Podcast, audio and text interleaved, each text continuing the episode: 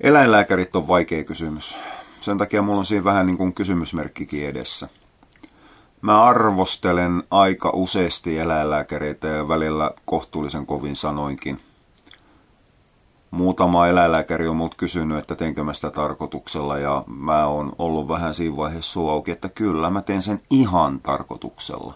Mä en halua kaivaa maata eläinlääkärien uskottavuuden alta. Mä haluan lähinnä palauttaa realismin takas. Eläinlääkäreihin on suhtauduttava, tykkään ne sitä tai ei, niin huomattavasti kovemmilla kriteereillä kuin kenenkään muuhun.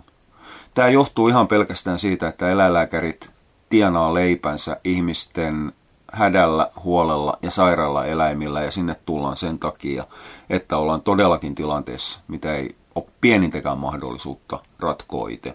Ihminen antaa sen koiras eläinlääkärin hoiviin, sanoo, että koira ei voi hyvin, tee tälle jotain. Eläinlääkäri tekee ja velottaa siitä. Sen takia eläinlääkärien vastuu on potenssiin kymmenen ylitte kaikkien muiden, ylitte jopa munkin vastuuni. Ja mullakin on kohtuullisen kova vastuu siitä, että se tieto, mitä mä jaan, niin on, on, on aitoa ja oikeaa. Eläinlääkärien ongelma on se, että niiden koulutukseen ei kuulu ravinto- ja ruokapuoli. Ei ole koskaan kuulunut. Silti aika monet sairaudet, terveysongelmat liittyy vahvasti ruokaan ja eläinlääkärit joutuu antamaan ruokintaneuvoja ja ruokintasuosituksia. Ja jos eläinlääkäri ei tiedä, niin mihin nämä suositukset perustuu. Eli ollaan tilanteessa, että meillä on sairas koira, mikä saadaan parannettu, tai saadaan sen kuntoa kohennettu, tai toipumista tuettu ruokinnalla ja ravitsemuksella. Eläinlääkäri velottaa ohjeistaan jotka ei perustu tietoon, ne perustuu pelkästään luuloon ja muutamiin mainoslehtisiin. Ollaan kohtuullisen epäterveissä tilanteessa siinä vaiheessa. Ihmiset uskoo eläinlääkärien sanomisiin. Totta ihmeessä uskotaan. Eläinlääkäri on terveyden ja sairauksien erikoisasiantuntija. Eikä edes halpa sellainen. Siinä vaiheessa ollaan huolestuttavassa tilanteessa, kun ainoa ratkaisumalli suolistoireiluihin on ainoastaan heidän edustamansa kuivamonomerkin hypoallergiaruoka tai gastrointestaanaali tai ihan mikä tahansa niilinaali. Käytännössä silloin eläinlääkäri pyrkii sanomaan asiakkaalle, että en mä oikeastaan tiedä tästä yhtään mitään, tämä on ainoa työkalu, mitä mulla on sulle tarjota. Se, että kuin reilu ja rehellistä on silloin velottaa, velottaa muisesta, että sanoo, että mä en osaa enkä tiedä, niin on oma juttunsa. Se on kuluttaja itse asiassa se on kuluttajasuojakysymys, enkä mä puutu siihen, siihen sen enempää. Varsinainen ongelma, mikä tämän aiheen puitteissa niin tulee silloin, kun eläinlääkäri täydellä varmuudella sanoo, että näin on tehtävä. Ja tällä hetkellä yksi kuuma sellainen kysymys on haimaongelmat. Mä en voi muuta kuin katsoa silmät siinä vaiheessa, kun eläinlääkäri toteaa, että koira on sairastunut haimatulehdukseen sen takia, että se on syönyt palan grillimakkara. Tämä on ihan aito tilanne. Itse asiassa löytyy netistäkin aika monesta. Siinä vaiheessa herää kysymys, että millä tietotaidolla liikutaan, kun koiran perusruuan rasvaprosentti on ylittä sen grillimakkara, mutta silti se grillimakkara sairastuttaa, mutta se joka päivä syöty ruoka ei sitten niin kuin yhtäkkiä sairastutakaan. Se, että hoitoohjeet on suoraan kopioitu alkoholisti hoitoohjeista, jossa itse asiassa haimatulehduksen on aiheuttanut päätön alkoholin käyttö, ei huonot elämäntavat sinällään, ja missä lähdetään tukemaan paremmalla ravitsemuksella sitä toipumista, niin se siirretään sitten koiriin sillä perusteella, että rasvainen ruoka niin on myös aivan kestämätön. Aivan yhtä kestämätön on nämä reisi, reisi anteeksi, riisi, seiti, ruokavaliot, mitkä perustuu nimenomaan tähän hirvittävään pelkoon rasvasta. Jos koira syö normaalisti kilon lihaa, missä on 16, tai siis mitä tahansa ruokaa, missä on 16 rasva. Niin se saa siitä, en minä muista, laskekaa itteenne, vajaa 5 megajouleja kuitenkin energiaa siitä rasvasta. Ja me tarvitaan pelkkää keitettyä riisiä noin 20 kiloa, että saadaan sama energia.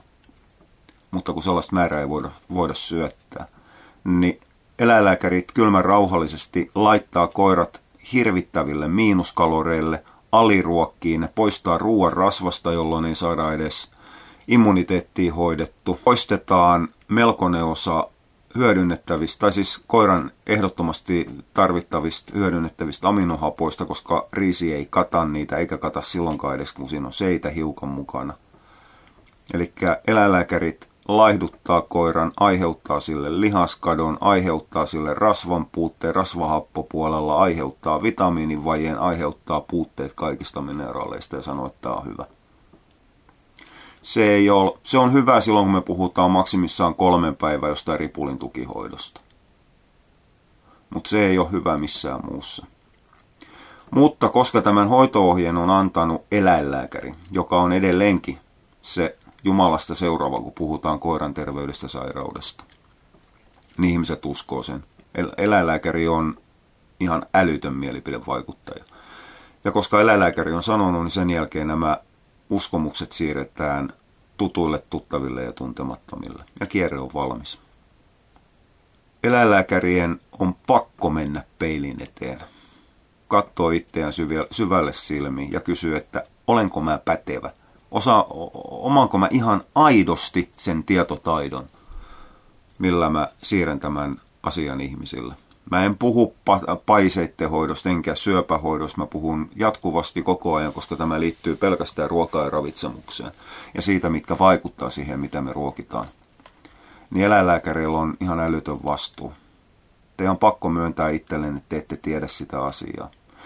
Ja me ollaan nyt vaarallisilla vesillä, koska seuraava, mikä on ihan looginen jatkumo ja kaikki tietää tämänkin luento- luentoosuuden pohjalta, mitä mä seuraavaksi sanon ollaan vaarallisessa tilanteessa, jos me pakotetaan ihmiset miettimään, voinko mä luottaa lääkäriin, voinko mä uskoa siihen, mitä se on sanonut. Ja ollaan vielä huolestuttavammassa tilanteessa, mikäli asiakas toteaa, että mä en voi luottaa mun eläinlääkäriin, mä en voi luottaa, mitä, mihin se sanoo. Koska sen jälkeen siitä on vielä lyhyempi hy- hyppäys, että se ihminen lähtee kyseenalaistamaan ne muut hoidot, jotka varmasti on ihan päteviä.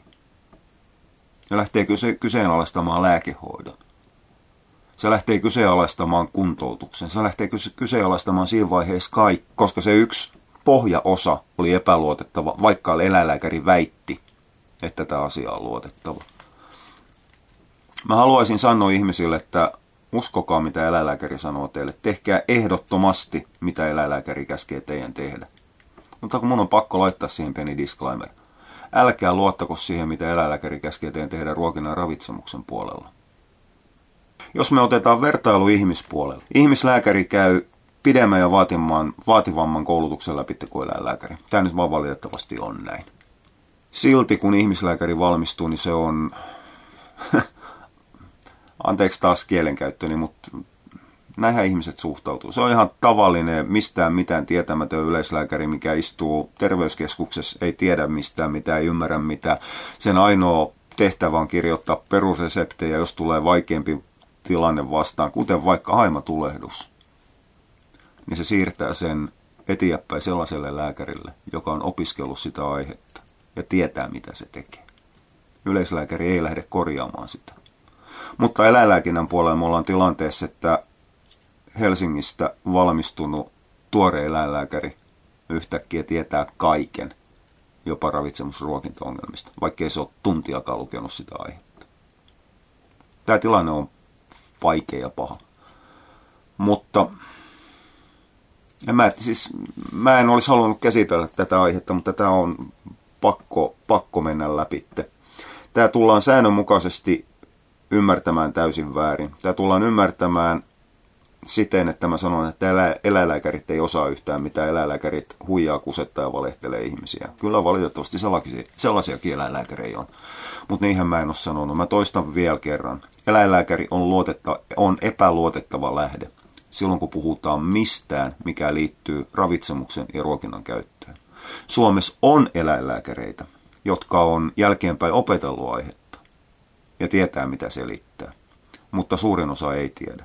Ja jopa osa niistäkin eläinlääkäreistä, mitkä tietää ravitsemuksesta jotain, niin missä tasolla me ollaan silloin, kun eläinlääkäri ei kykene ymmärtämään, että mikä ero on barfilla, mikä ero on pelkällä lihan heittämisellä eteen ja mikä ero on suunnitellulla, suunnitellulla raakaruokinnalla ja mitkä on kuivamuonien puutteet.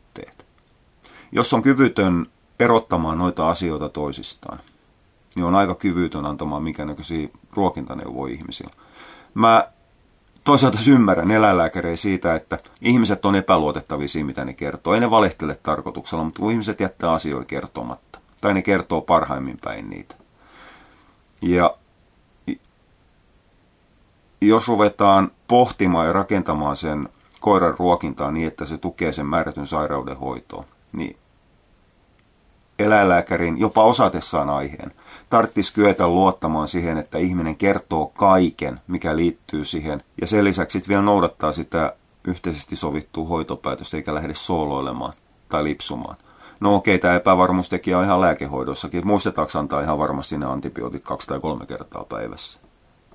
Mutta pahimmat riidat oikeastaan mitä, tai nettiyhteenodot, sodat, mitkä tahansa, mitä mä oon käynyt netissä, ulkopuolella uskovasten barfaajien toki, niin on nimenomaan tilanteen, missä mä joudun kyseenalaistamaan hoitavan eläinlääkärin ravintoneuvot ja suositukset. Ja mä ymmärrän sen tilanteen, mä ymmärrän sen ihan jumalattoman hyvin. Joku täysin tuntematon Jakke Lehtonen tulee ja sanoo, että sun koiran haimatulehduksen ruokinnan tukiohjeet on väärät. Ne on jopa vaaralliset. Ne saattaa jopa uhrata sen koiran, koiran terveyttä. Ja toisaalta sitten taas on eläinlääketieteen lisenssiaatti, joka on hoitanut, jolla saattaa olla pitkäkin hoitohistoria sen koiran kanssa. Niin kun niitä ruvetaan laittamaan vastakkain, niin jäänhän mä siinä kakkoseksi. Mikä on mulle aivan älyttömän turhauttava tilanne, koska mä tiedän sen asian. Mä olen opiskellut, pyörittänyt, selvittänyt sitä toistakymmentä vuotta. Mä jään kakkoseksi eläinlääkärille, joka on uhrannut siihen aiheeseen puolitoista tuntia luentoa, 15 minuuttia oppikirjan lukemista. Mutta mä ymmärrän sen aseman, a- aseman siinä kysymyksessä ihan täysin, ei siinä ole mitään. Mutta valittain mun on vaan todettava, että kyseenalaistakaa ne eläinlääkärin neuvot ruokinnan ravitsemuksen suhteen – älkääkä pitääkö eläinlääkäri ravitsemuksen suhteen mielipidevaikuttajana millään mittarilla.